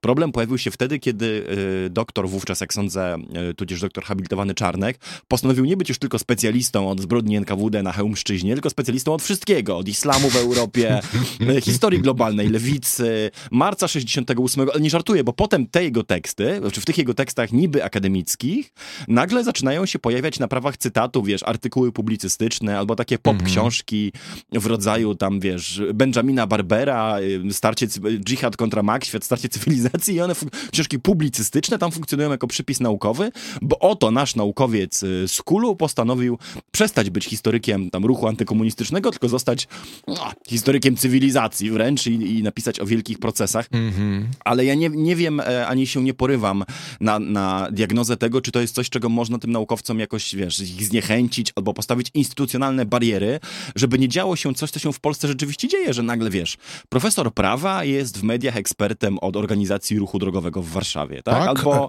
dendrolog od historii traktatów europejskich europejskich, ale to może jest problem no, mediów panie także. jest profesorem. Bo panie myślę, jest profesorem. To, tak, tak, myślę, że to jest jeden problem. Dwa, bardzo się zdziwiłem, bo ja znałem właśnie dorobek naukowy naszego ministra, ten późniejszy, właśnie publicystyczny, ale wiecie, Waldemar Łysiak, to znaczy sadzimy sążne tezy o cywilizacji bez żadnego przypisu na wszelki wypadek, żeby nikt nie mógł zweryfikować, ale brak przypisów, brak odniesienia do biografii, umiejętności weryfikowania źródeł naukowych, to jest plaga, która jest w tym momencie bardzo rozpowszechniona, no bo wystarczy właśnie, że przywołamy jeden artykuł jednego człowieka, człowieka i mamy rozwiązaną dyskusję w internecie, a tymczasem artykuł powinien być raczej początkiem tej dyskusji niż jej e, końcem.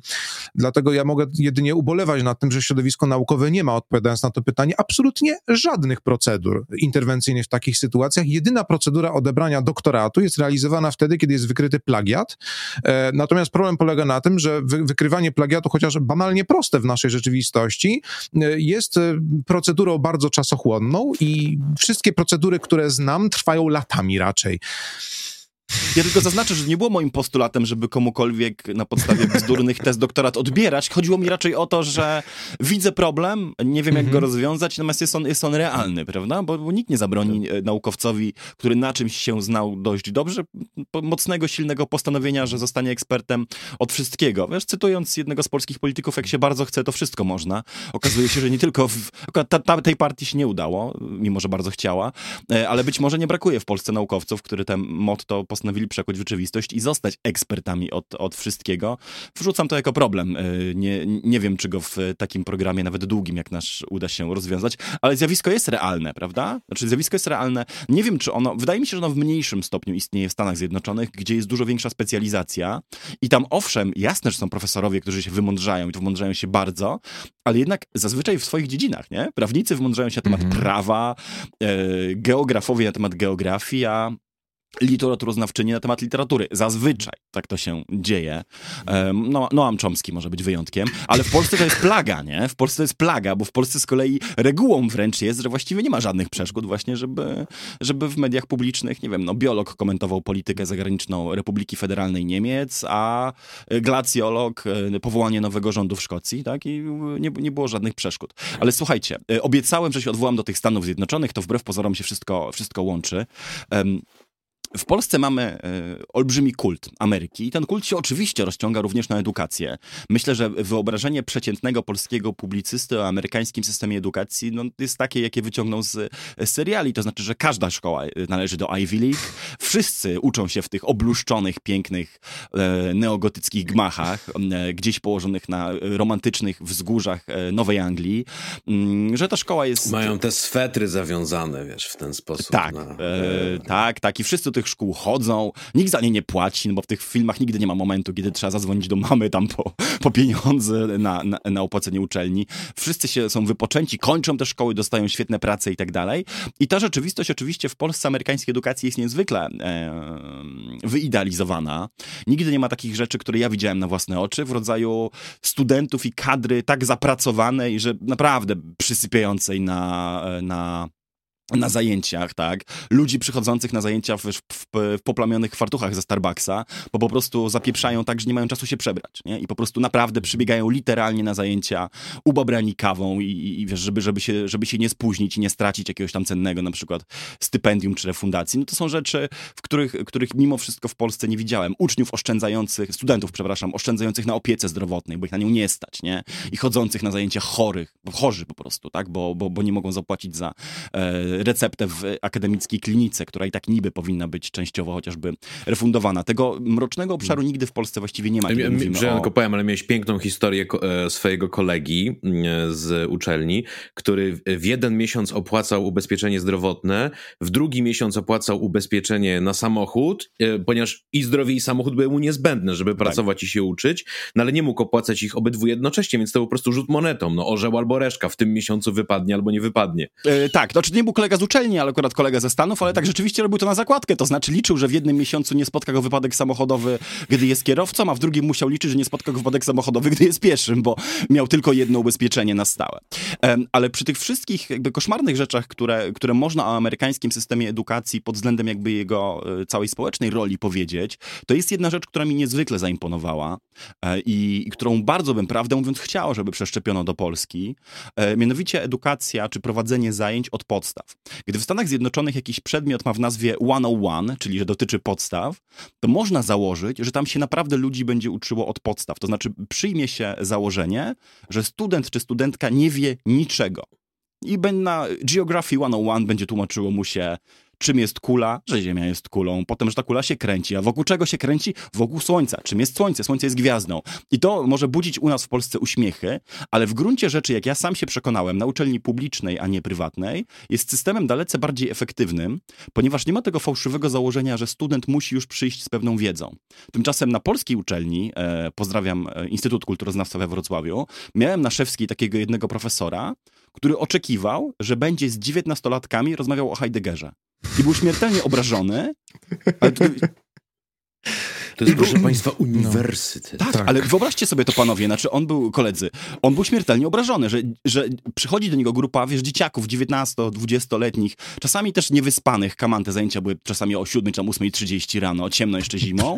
Siódma i, i o Heideggerze, o, okay. tak, i, tak, i ten profesor był, wiesz, śmiertelnie zdziwiony, że nie znajduje sobie wartościowych rozmówców w grupie kilkunastu, wiesz, dziewiętnastolatków, którzy byliby w stanie podjąć polemikę o koncept... Na temat design. Na temat design, dokładnie, tak.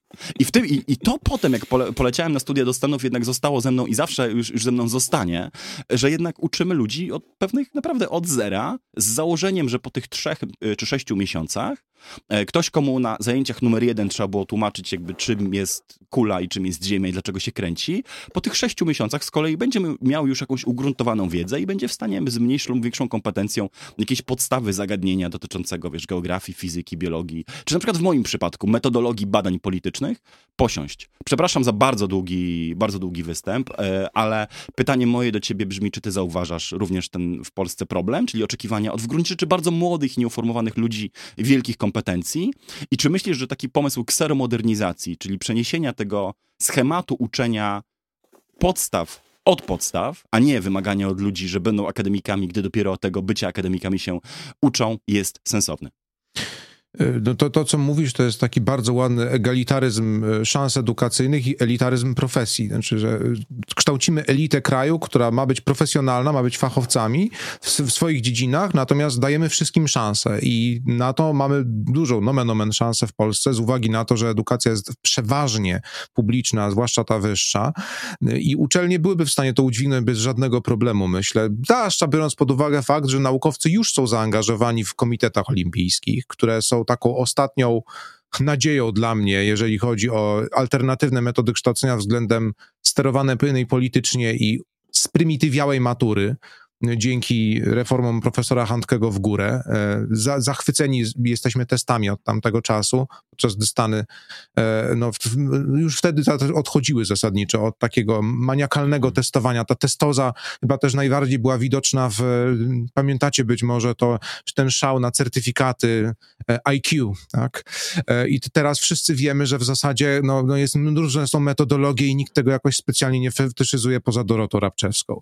Natomiast wydaje wydaje mi się, że w przypadku uczelni dalej mamy taką fetyszyzację właśnie mm, kandydatów, którzy będą posiadali wiedzę bezużyteczną wyłącznie e, mhm. i my zweryfikujemy, jaki procent tej wiedzy bezużytecznej jest, tylko że znowu ta sytuacja ugryzła nas trochę już, bo mamy matury, które są projektowane rządowo w taki sposób, żeby za każdym razem było jak najlepiej 100% zdających, więc wspaniale, dzięki czemu na uczelnię możemy mieć satysfakcjonujące wskaźniki rekrutacji. To jest właśnie pułapka myślenia cyframi, wykresami, wskaźnikami, że bardzo łatwo możemy przesterować je tak, żeby wszystko było ładnie, uspokoiło nas, że och, myśleliśmy, że jest źle z edukacją, ale na szczęście wyszedł ranking PISA, w którym to rankingu Polska jest przed Skandynawami. Niestety ranking PISA nie bada satysfakcji z edukacji, taka jedna mała rzecz, ani poziomu kreatywności, ale to nieważne, jesteśmy w rankingu wyżej. E, I to niewolnicze mm, przywiązanie do rankingów różnego autoramentu wydaje mi się, że sprawia właśnie, że uczelnie w Polsce nie będą gotowe na to, żeby przyjąć e, gremialnie taki projekt, o którym mówisz, chociaż ja osobiście byłbym bardzo dużym tego zwolennikiem. Wystarczyłoby właśnie zrobić różnego rodzaju kursy. No ba, w zasadzie ja też to proponuję, mówiąc cały czas swoim kolegom i koleżankom, słuchajcie, musimy zrobić kurs pisania dla wszystkich, obowiązkowy na pierwszym roku. Ale co ty, Krzysztof, mówisz, przecież oni zdali maturę. Nieważne, matura nie uczy pisać. Musimy zrobić taki kurs, będą problemy na wszystkich kursach, będą problemy na seminariach dyplomowych. No i skutek tego jest taki, że ja, jak piąty już rok pracuję, teraz będzie szósty, cały czas uczę ludzi na całym moim seminarium dyplomowym pisania. Nie uczę nic innego, nie ma w ogóle czasu na dyskusje merytoryczne, cały czas mamy warsztat. E, no, no to, to, jest, to jest skutek. No, rozpoznanie przyczyny problemu jest jeszcze przed nami. Wydaje mi się, że pokładamy zbyt dużą ufność w tych wszystkich mechanizmach, które zostały wysterowane w taki sposób, żebyśmy wszyscy się czuli ze sobą dobrze. Trochę tutaj gram do bramki, do której grają wszyscy ci, którzy mówią, że za moment będziemy mieli e, zadanie z matematyki pod tytułem, że farmer miał 16 kur i 4 krowy, pokoloruj wszystkie ładnie. E, trochę tak, mm, tak postrzegam testy e, i uważam, że testowanie, zwłaszcza testowanie zamknięte, sprzyjało od lat w Polsce mm, wytworzeniu umiejętności rozwiązywania testów i drugiej umiejętności rozwiązywania ich na czas. Natomiast wiedza, która zostaje z tego, y, nie jest w żadnym wypadku jakim doświadczeniem prze, przeżycia jakiegoś, y, jakiejś edukacji, jakiejś wiedzy, które zostaje z nami na lata. I ludzie to zapominają po prostu, ale nauczyli się rozwiązywać testy. Ja na przykład nigdy się nie nauczyłem rozwiązywać testów i miałem problemy. I zawsze rozpoznaję ten sam mm, problem u studentów. Jeżeli ktoś nie umie rozwiązywać testów, to ja już mam taką lampkę w głowie, że, że być może myśli poza pudełkiem warto w niego zainwestować. No i ostatnia kwestia. Myślę, że w Polsce właśnie wspomniane przeze mnie olimpiady są takim wentylem bezpieczeństwa trochę. To znaczy, olimpiada zakłada właśnie to, co mówisz, że od, robimy wszystko od zera. Odrzucamy to, co jest z podręcznika szkolnych. Tutaj masz listę wytycznych, zagadnień. Nie obchodzi nas to, co umiesz, nie obchodzi nas to, co było w podręczniku. Tutaj jest lepiej. I, i, no i musisz się nauczyć do olimpiady. I bardzo często ludzie, którzy sobie paradoksalnie nie radzili w szkole albo radzili sobie bardzo dobrze i trollowali na zajęciach, y, mają dobre wyniki w olimpiadach, bo, bo tam jeszcze uczy się według tego starego trybu. Są poluzowane trochę te wytyczne. No oczywiście nie wszędzie i nie zawsze, ale na pewno dla mnie chociażby jako uczestnika olimpiady z polskiego było znaczące to, że na wypowiedź pisemną na próbnej maturze miałem 45 minut, a na olimpiadzie 4 godziny. I nagle się mhm. okazało, że bez tego, bez tej presji czasowej, y, ja, ja nagle, nagle pisałem dobre teksty, a wcześniej słyszałem, że ich nie umiem pisać. No jeżeli chodzi o te one-on-one, to mi się przypomina taka historia, jak na jednej konferencji debatowałem z kimś na temat e, francuskiej polityki i on bardzo podkreślił w pewnym momencie, że on ma tytuł naukowy, a ja jestem magistrem, no więc ja nie powinienem zabierać głosu. I ja wtedy zapytałem, czy byłby łaskaw wymienić trzy największe miasta we Francji, ja za niego wymienię pierwsze, Paryż. Jakie są dwa kolejne? Wymienił miasto jako drugie, które jest dziesiąte. Znaczy nawet y, podejrzewam, że to znalezienie Francji na mapy świata, której, y, które w Yale robią na, na, y, na polityce francuskiej 101, najpierw pokazują, tu jest Europa, a tu leży Francja, to jednak ma pewien sens, no bo jeśli człowiek, który był absolutnie ekspertem, miał, miał stopień i się wypowiadał, naprawdę nie był w stanie wymienić trzech największych miast w kraju, gdzie niby jest ekspertem. No bo w sumie od razu przechodził na poziom jakichś kwestii bardzo szczegółowych, a tych podstaw nigdy nie ogarnął.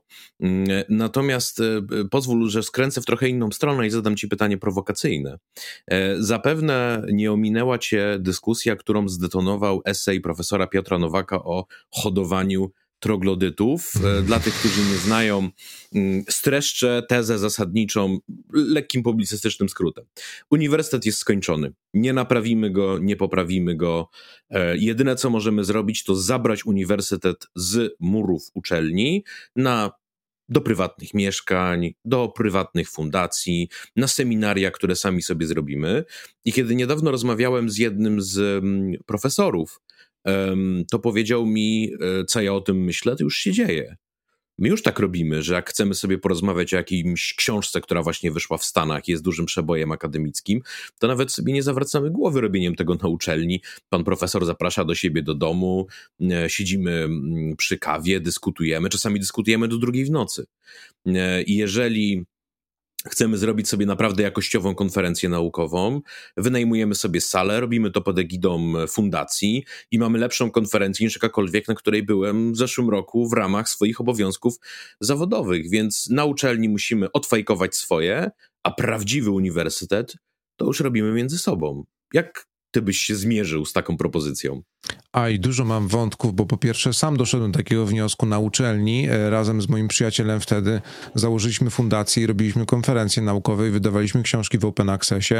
E, do dzisiaj są jeszcze dostępne, e, redagowane przez naukowców, profesorów z podwójną recenzją, ślepą. Wszystkich artykułów dostawaliśmy bardzo po głowie jako studenci, którzy odrzucali teksty profesorskie z książki, no ale odrzucali je dlatego, że recenzja profesorskiego kolegi katedralnego była negatywna, o czym uświadamialiśmy z radością na ujocie. Natomiast e, nie uważam oczywiście, że w, w, odniesieniu do akurat e, profesora Piotra Nowaka, jego książki, e, jest to fortunne zagranie z tego prostego względu, że rzeczoną książkę wydał on właśnie w Fundacji Kronos, to po pierwsze, więc nie dziwię się, że e, sprzyja fundacjom naukowym, a po drugie tam, tam się pojawiają takie profesorszczyzny, które w Polsce są bardzo charakterystyczne, e, a mianowicie poszukiwanie także źródła wszelkiego zła u, u, studentów. I to jest coś, czego ja bardzo nie lubię, ponieważ e, no, no żaden bokser na ringu, który będzie okładał jakieś chucherko, nie będzie okrzyknięty przez nas czempionem.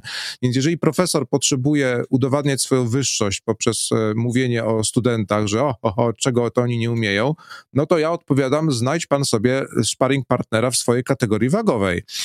E, to jest jedna rzecz. Natomiast zgadzam się absolutnie co do tego, że w obiegu uniwersyteckim e, nie ma generalnie takiej przestrzeni debaty jakobyśmy chcieli mieć. Nie, nie jest to łatwe do zrobienia. Mnie też było łatwiej zorganizować konferencję przez fundację, niż się pierniczyć z tymi wszystkimi procedurami, które są na. To jest kwestia biurokratyczna raczej, wydaje mi się, niż światopoglądowa. Ja jestem daleki od wniosków, które wyciąga Alan Bloom na przykład w Umyśle Zamkniętym, który myślę, że jest taką jedną z książek, która mogła inspirować bardzo silnie hodowlę troglodytów. Zresztą strasznie nie lubię tego tytułu.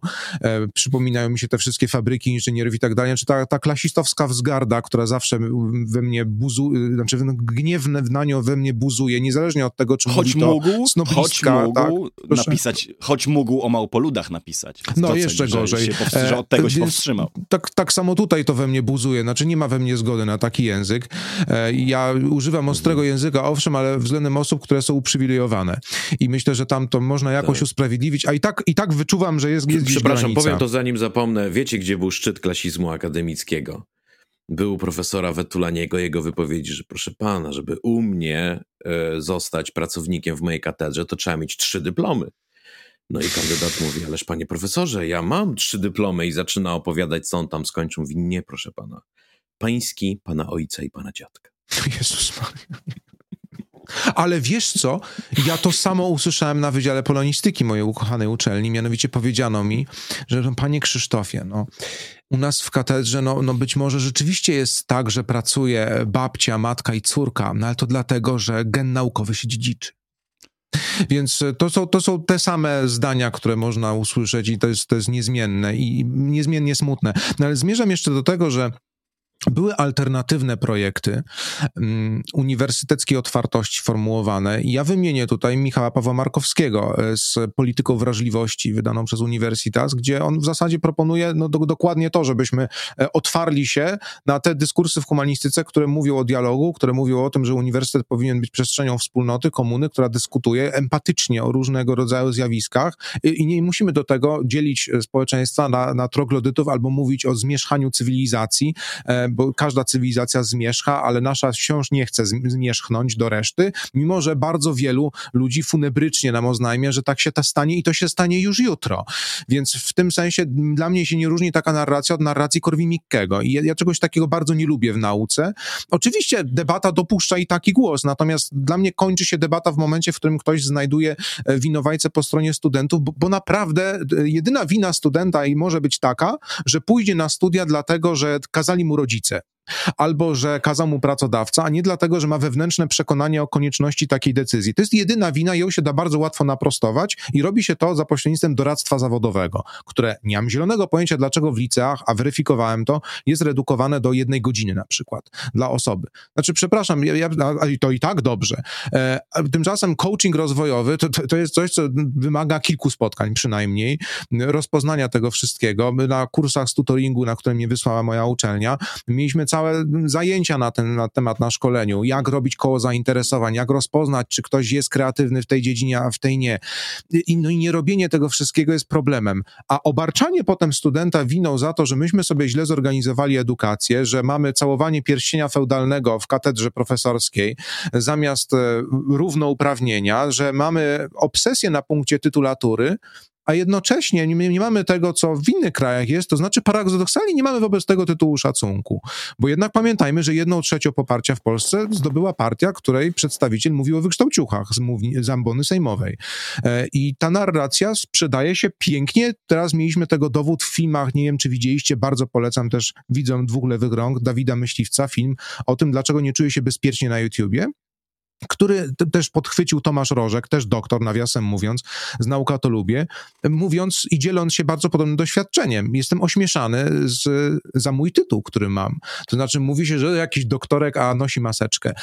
Straszne to jest, więc zauważcie, że ten nasz wysiłek takiej akademizacji, y, bardzo klasowej, no, no niestety spełzł na panewce, bo okazuje się, że, e, oka, że okazuje się, że ludzie i tak nie pałają tym nadmiernym szacunkiem i rewerencją wobec autorytetu akademickiego, więc tutaj nam się nie udało, a równocześnie no, w zamian dostaliśmy wszystkie negatywne aspekty tego zjawiska, to znaczy strach, lęk przed odezwaniem się, e, poczucie właśnie jakiejś klasowej niższości, wykluczenia, czyli wszystko to, co jest antywspólnototwórcze, a nie wspólnototwórcze. Ja, ja jak szedłem na UJ, tak nawiasem mówiąc, ja byłem pełen optymizmu i radości. E, natomiast moje takie doświadczenie, pomijając wszystkie negatywne inne, było takie, że ja nie jestem częścią żadnej społeczności. I to było dla mnie niesamowite, jak szedłem na obcą wtedy uczelnię, to znaczy na Agiech, i poszedłem na inaugurację roku akademickiego i rektor w którymś momencie z błyskiem oku, to był profesor Tadeusz Słomka, powiedział, dobra, dobra, ceremonia ceremoniałem, ale teraz najważniejsze, tak się bawi, tak się bawi, Agiech. Ja sobie pomyślałem, jasna cholera, ja teraz się poczułem częścią społeczności Agiechu, mimo że jestem studentem uj To była moja pierwsza myśl. Więc naprawdę niewiele trzeba, żeby zluzować e, ten e, kij, który zastępuje nam kręgosłup moralny. Ja ilekroć słyszę te e, słowa o byciu profesorem w trzecim pokoleniu, o tym dyplomie ojca i dziadka, o tym, że proszę pana, ja jestem profesorem i nie będę z ludźmi bez tytułu rozmawiał, to zamykam oczy i nie wiedzieć czemu przenoszę się myślami do Krakowa. Ale nie wiem dlaczego. Dlaczego tak jest? Może, może jest jakaś, może jest jakaś a, a, a jednocześnie ja myślę o takim momencie, wiecie, wkroczenia realnego. Czy na przykład profesor Czarnek jest ekspertem od marksizmu, prawda? I teraz wyobraźcie sobie, że w takich realiach akademickich przyszłoby mu debatować o myśli marksowskiej, na przykład z Fryderykiem Jamesonem. Tak, albo z Terem, albo ter, ter, i tak, albo Terem Eagletonem, tak, tak, tak. No. Który to swoją drogą Frederick Jameson całkowicie autentycznie odpisał na mój mail, jak ja pisałem do niego jako student, e, z wielkim ceremoniałem, pytając go, czy mogę e, przetłumaczyć jego esej, który finalnie tłumaczyłem. Mail miał mój jakieś półtorej strony. Zaczynał się oczywiście od Dear Professor Frederick Jameson i tak dalej, na co on mi powiedział Dear Chris, Sure. Cheers, Frederick. drugi taki przypadek.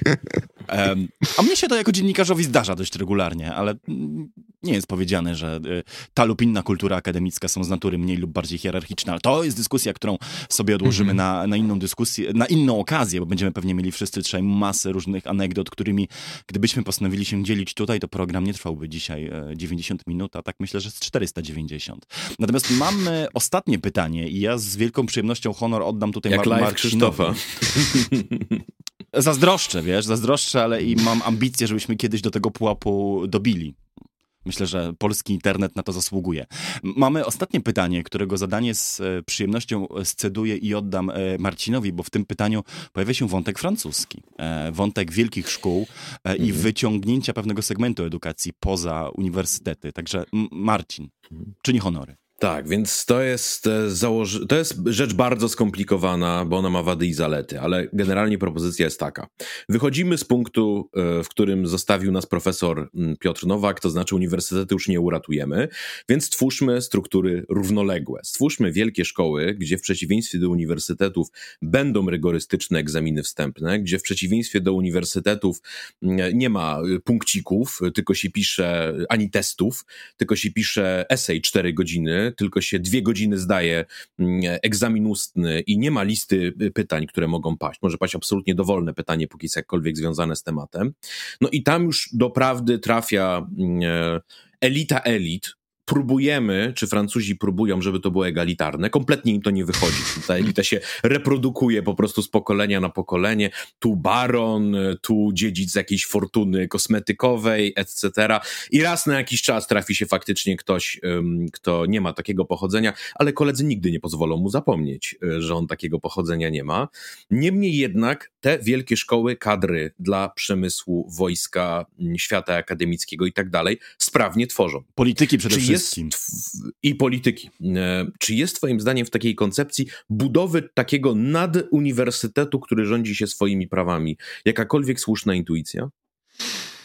Były kiedyś projekty tworzenia. Um... Boże, to bardzo źle zabrzmi, bo to nie ma zabrzmieć politycznie, ale konfederacji uniwersytetów e, i mm, takich rzeczywiście megastruktur uczelnianych, Jakoś zaczęto to robić e, przez podpisywanie umów partnerskich, na przykład Uniwersytet Adama Mickiewicza podpisał taką z Uniwersytetem Jagiellońskim i tak dalej, i tak dalej, ale to wciąż nie, nie była idea tych, e, tego jednoczenia uniwersytetów, która między innymi stała za reformami Gowina. Tak jak mówię, one miały swoje słuszne punkty i tutaj bym jeden z nich upatrywał, e, bo jeżeli nawet byśmy chcieli zrobić argument, no moim zdaniem nędzny, to znaczy, że będziemy odpowiadać na potrzeby chińskiego kapitału i listy szanghajskiej, bo po to ona powstała, żeby wiadomo było, gdzie bonzów korporacyjnych wysyłać na jakie uczelnie, o czym mało kto wie. Nawiasem mówiąc, metodologia tej listy w dalszym ciągu wyklucza nauki humanistyczne i w dalszym ciągu priorytetyzuje wskaźniki, które są e, specyficzne dla naprawdę bardzo wąskiego wycinka nauk e, technicznych, bardzo wąskiego. W związku z powyższym to, że się emocjonujemy co roku, że nasza uczelnia na 400 pozycji jest, czy 300, to jest, no to jest właśnie granie do tej bramki korporacji, dokładnie tak samo jak w przypadku punkcików, ale można byłoby tego użyć jako argumentu, że uczelnia taka z takim potencjałem naukowym łatwiej będzie rywalizowała i szła w konkury z innymi uczelniami na e, całym świecie, że w ten sposób będziemy mogli też e, kapitalizować na dorobku no, największych graczy uczelnianych w Polsce. Tylko, że ja się obawiam, że rozszczepienie środowiska akademickiego może stać na przeszkodzie. No i znowu wracamy do kwestii mentalnościowej. Pamiętam siebie jako studenta, który mówił, zróbmy konferencję o teorii literatury i zaprośmy naukowców z Uniwersytetu Śląskiego, na co usłyszałem, my z naukowcami z Uniwersytetu Śląskiego nie współpracujemy. Na co ja oczywiście zacząłem intensywnie współpracować z Uniwersytetem Śląskim jako troll. E, I to, myślę, że oczywiście w skali globalnej, w skali, znaczy w skali Polski może być to e, zjawisko nasilone, ale na pewno jako pewien cel na horyzoncie to nie byłoby złe. Tylko, że trzeba byłoby, i myślę, że tutaj można byłoby zadbać o ten egalitaryzm, zadbać o to, żeby taka uczelnia kierowała się prawdziwie wolnościowymi już praktykami oceniania. Znaczy tak, robimy ten egzamin na 4 godziny, ale pozwala pozwalamy na korzystanie ze źródeł i sprawdzamy, czy mhm. faktycznie człowiek jest w stanie funkcjonować. Tak, świetny eseista będzie funkcjonował. Świetny eseista sprawdzi, zweryfikuje to, co będzie pisał. Nie będzie pisał do, na, do netu bez źródeł i bez przypisów, tak, to u nas bardzo często bywa. E, I jeszcze podpiszemy go redakcja na wszelki wypadek, żeby nie ujawniać imienia i nazwiska. I nie dawnie ani jednego hiperłącza, bo jak wiadomo, Onet, jak słychać, onet.pl, no ukazuje się w tradycyjnym druku szpalta XIX wiek, układane przez Zecera. No więc to jest y, ten model myślowy, nad którym powinniśmy pracować, żeby uczyć już studentów, że tak, masz być świetnym eseistą, ale jesteś w rzeczywistości takiej, jaka nas otacza. Osobiście jestem ogromnym zwolennikiem egzaminów ustnych, ale też świadomy jestem tego, jak bardzo one blokują studentów, więc nieuchronnie trzeba byłoby w takiej uczelni przygotowywać ludzi do wypowiedzi ustnych i to najróżniejszych. Wypowiedzi typu 5 minut na zebraniu zarządu, bo możesz pracować w takim sektorze i musieć w 5 minut powiedzieć coś bardzo skomplikowanego i do wypowiedzi półtora godzinnej, ale także wypowiedzi 20-minutowej na TED Talku.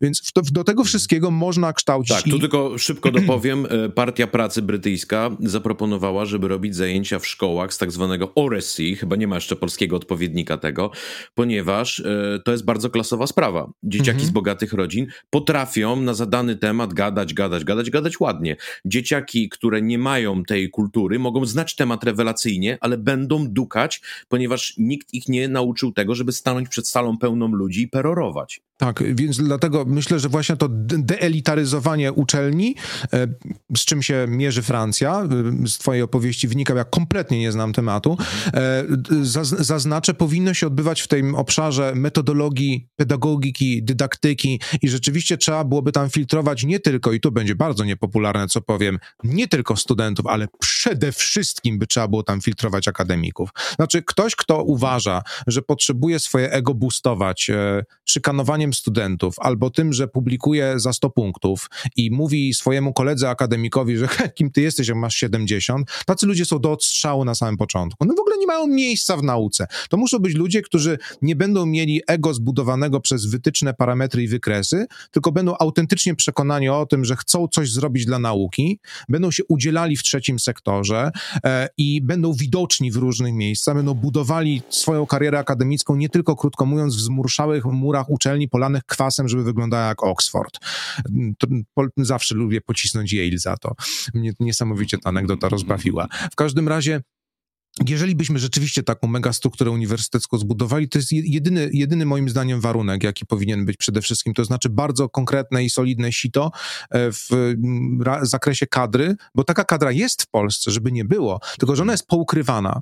Jest ukryta dokładnie tak samo jak nauczyciele najlepsi w szkołach. E, mało kto o nich mówi, oni nie, robią tak dużo, że nie mają czasu się pochwalić o tym bardzo często, pochwalić tym bardzo często w mediach.